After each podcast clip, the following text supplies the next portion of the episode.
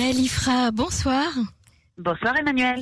Eh bien, je suis heureuse de vous retrouver euh, pour cette fin de semaine, juste après une très belle chanson euh, de Julien Clerc, Fais-moi une place au fond de ton cœur.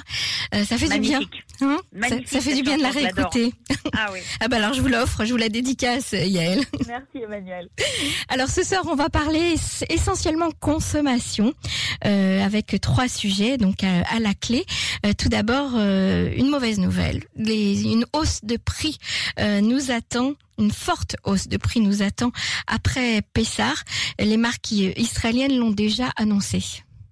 Exactement. Euh, comme toujours en Israël, c'est toujours euh, l'occasion euh, d'une campagne médiatique concertée de l'ensemble des acteurs du secteur de la, de la grande consommation qui se mettent tous ensemble à annoncer qu'il va y avoir des, des augmentations de prix, que on ne peut pas faire autrement, que c'est une fatalité. Alors évidemment, pourquoi tous ces acteurs du secteur se sentent-ils obligés de se justifier entre guillemets? Eh bien, évidemment parce que le niveau des prix en Israël est extrêmement élevé, que les Israéliens le savent, qu'ils sont au courant qu'ils payent beaucoup plus cher qu'à l'étranger.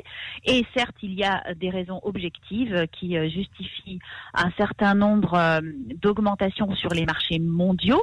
Ça ne veut pas dire pour autant que les prix au détail en Israël devraient augmenter, parce que le moins qu'on puisse dire, c'est que les distributeurs, aussi bien que les producteurs de produits alimentaires, ont de la marge euh, dans tous les sens du terme.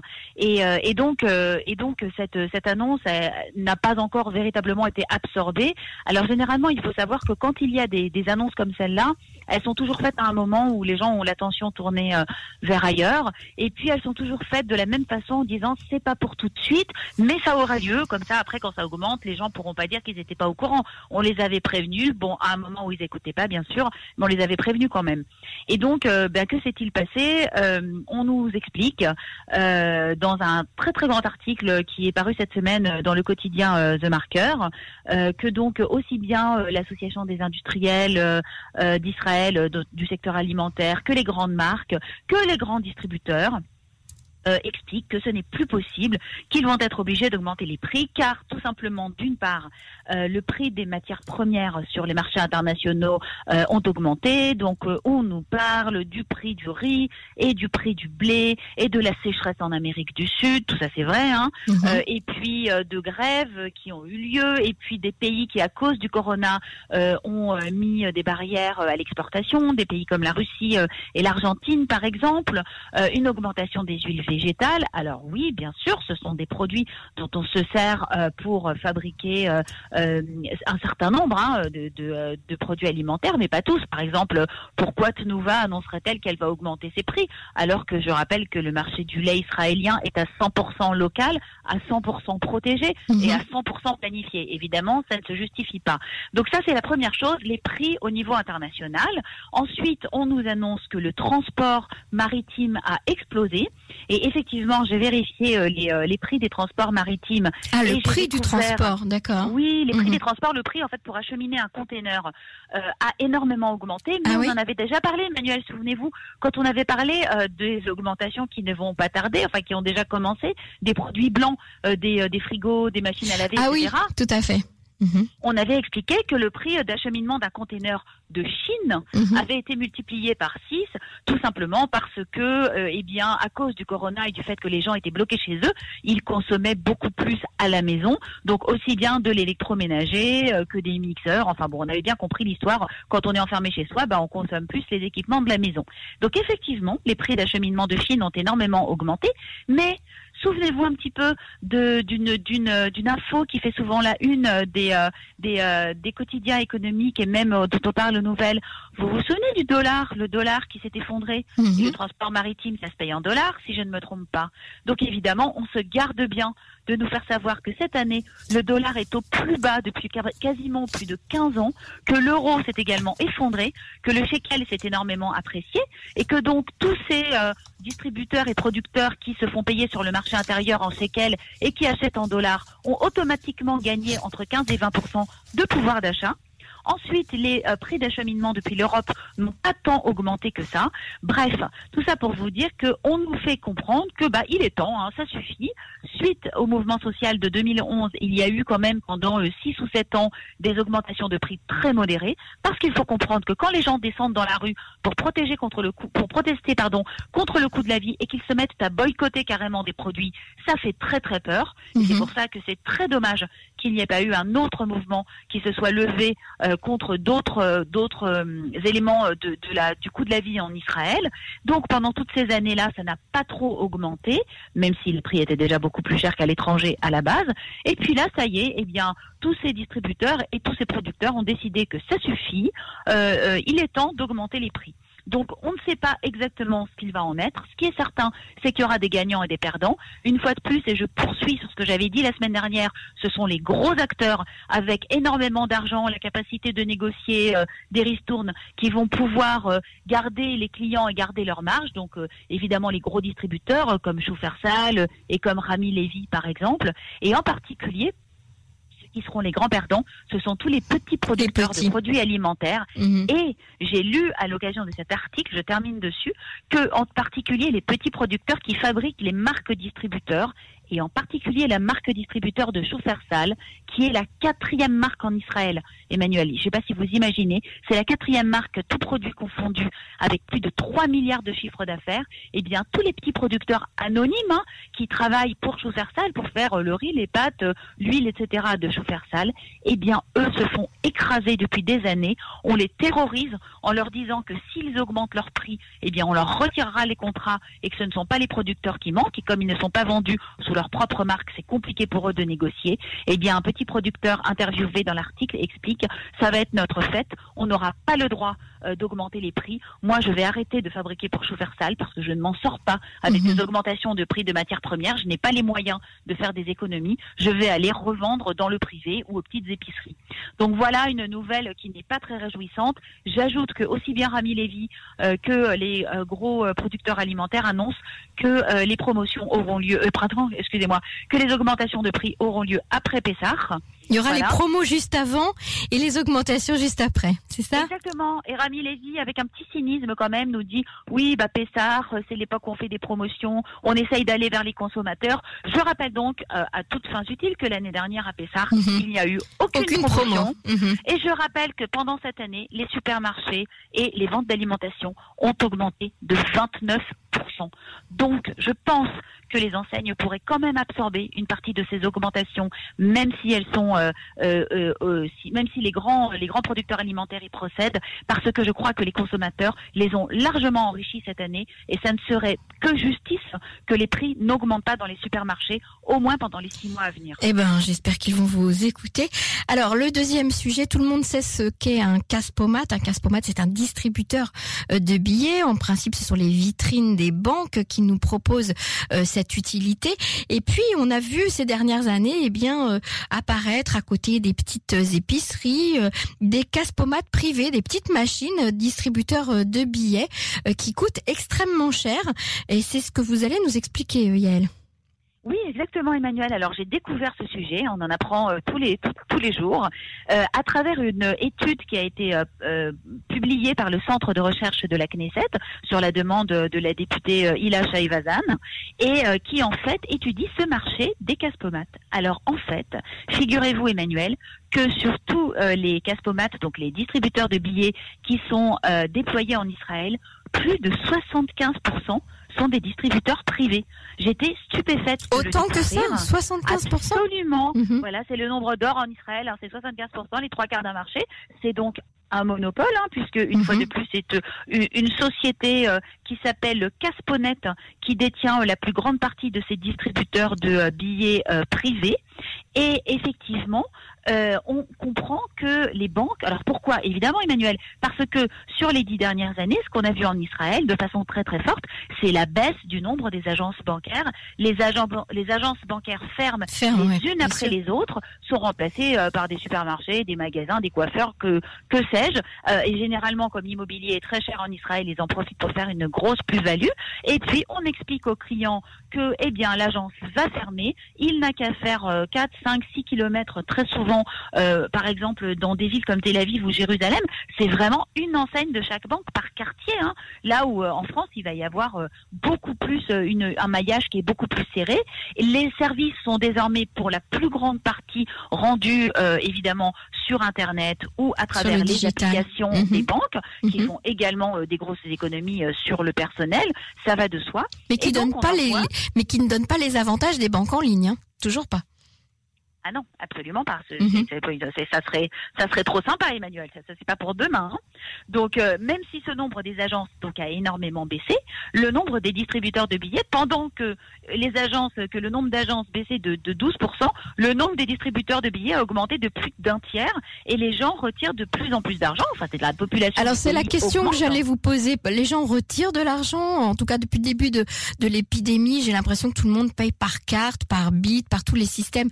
Euh, de paiement automatique, etc. Non, on retire de moins en moins d'argent euh, du distributeur? Non, ça ne fait qu'augmenter. Ça ne fait qu'augmenter.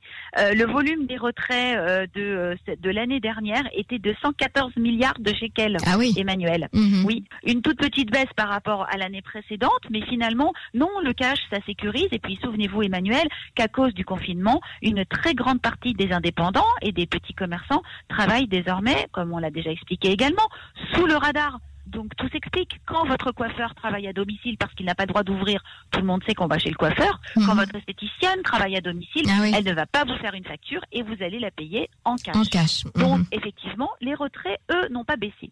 Alors pourquoi ces petits Alors d'une part, donc il y a eu cette histoire de moins d'agences bancaires, et puis surtout, il y a eu en 2005 une loi de libéralisation du marché bancaire qui est venue déplafonner et déréguler le montant des commissions que l'on peut percevoir sur ces casse donc évidemment, c'est une incitation pour les opérateurs privés à rentrer sur le marché, qui donc, euh, eh bien, ils se sont implantés de plus en plus largement, et puis toujours dans des endroits qui sont pratiques pour le client, évidemment, on le sait bien, dans les centres commerciaux, dans les magasins directement, euh, dans des endroits où ils ont bien constaté qu'il y avait 10 euh, km entre deux agences bancaires.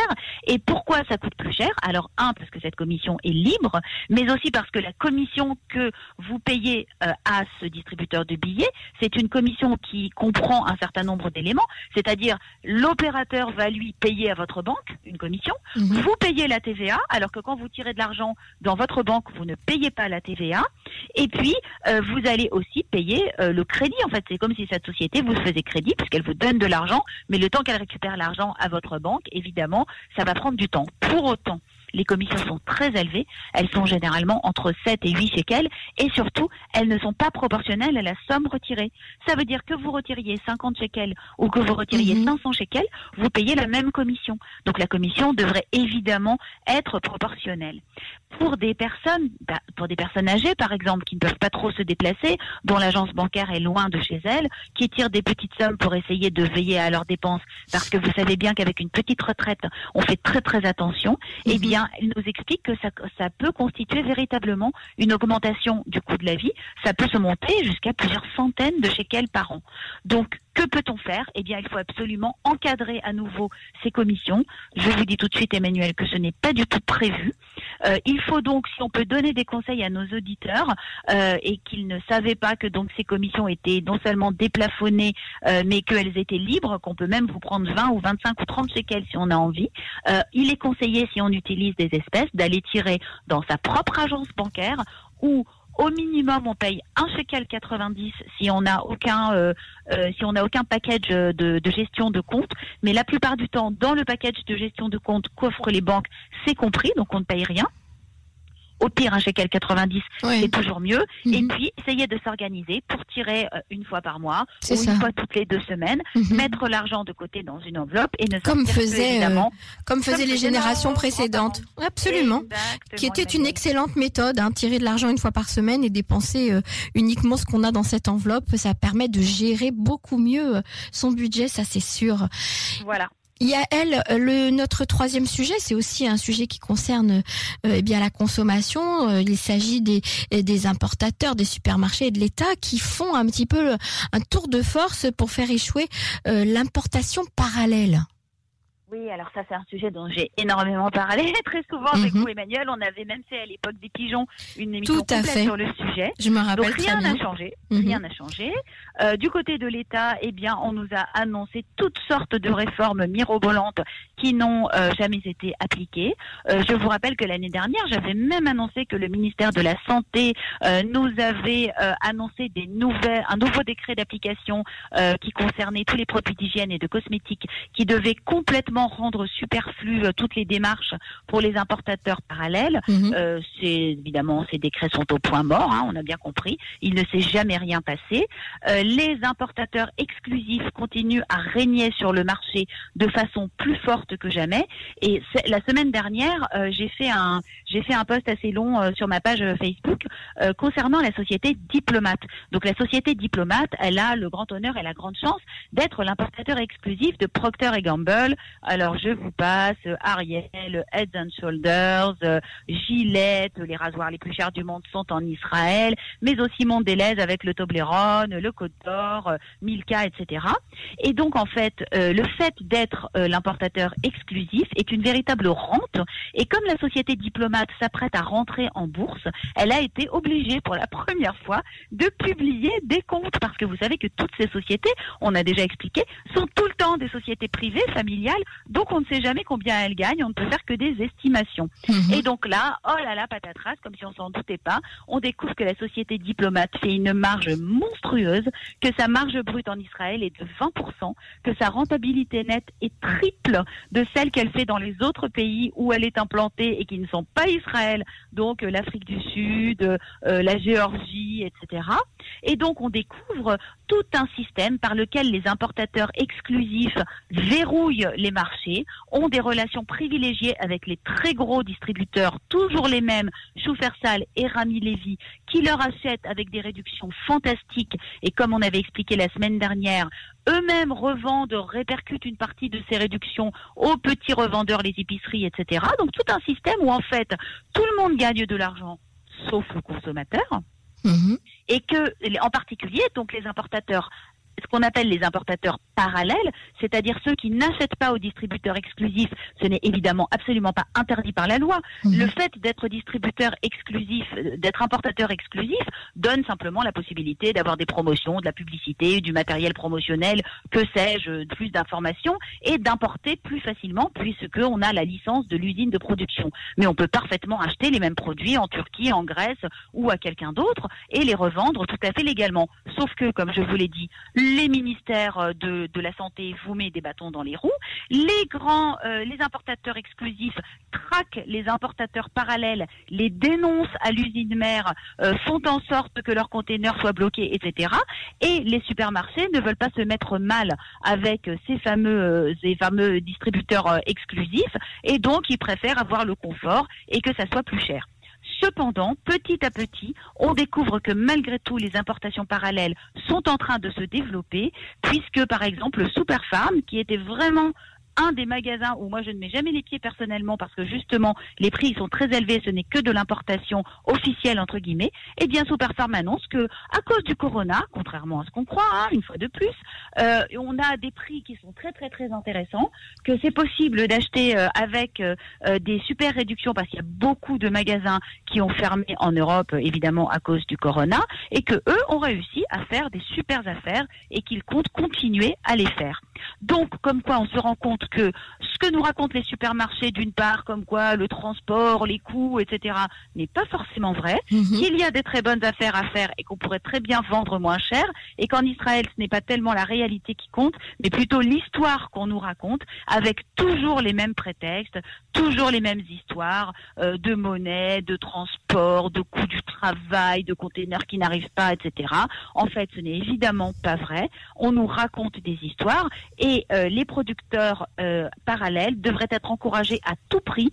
Ce que dit simplement, je termine dessus, un producteur parallèle qui ne donne évidemment pas son nom, c'est qu'il faut un acteur qui rentre sur le marché ou une chaîne de supermarchés qui décide de casser ce, ce, mythe, de faire exactement ce que Free ou comme on le disait, euh, Michael Golan a fait en entrant sur le marché de la téléphonie, c'est-à-dire révéler les dessous, euh, ne pas hésiter à dire que tout le monde s'en met plein les poches et que lui, il veut en gagner un petit peu moins, mais il se rattraper sur le volume qui est tout à fait louable, et faire un supermarché entier avec du low cost, une chaîne énorme et pas simplement des, euh, euh, euh, des, magasins quelques-uns à travers le pays, un Lidl, un low cost, je ne sais pas moi, quelqu'un qui viendrait et qui attaquerait de front ce coût de l'Asie, qui montrerait qu'on peut avoir les mêmes marques, les mêmes produits, 30 mhm. ou 40% moins chers, et qui ferait casser cette espèce d'entente terrible, cette, euh, cette machine bien huilée qui tourne depuis tant d'années en Israël et qui fait que nous, les consommateurs, on paye toujours des prix beaucoup plus élevés qu'à l'étranger et on est les dindons de la farce alors qu'on habite un pays développé où un tube de dentifrice ne devrait pas être un produit de luxe. Un Lidl en Israël, là vous faites, euh, vous nous faites rêver, euh, Yael. Ah oui, oui, on aimerait bien Emmanuel. Et puis surtout, c'est possible. C'est surtout ça qui est terrible, c'est de se rendre compte que c'est simplement parce que ça arrange tout le monde que les prix sont aussi élevés. Il n'y a aucune raison objective, aucune, que l'on paye plus cher que dans un autre pays d'Europe ou euh, en Autriche, au Portugal ou n'importe où ailleurs. Aucune. Yael Ifra, merci beaucoup pour cette revue de presse économique de la semaine. On vous retrouve la semaine prochaine. En attendant, Shabbat Shalom. Shabbat Shalom. Merci Emmanuel. Merci Yael.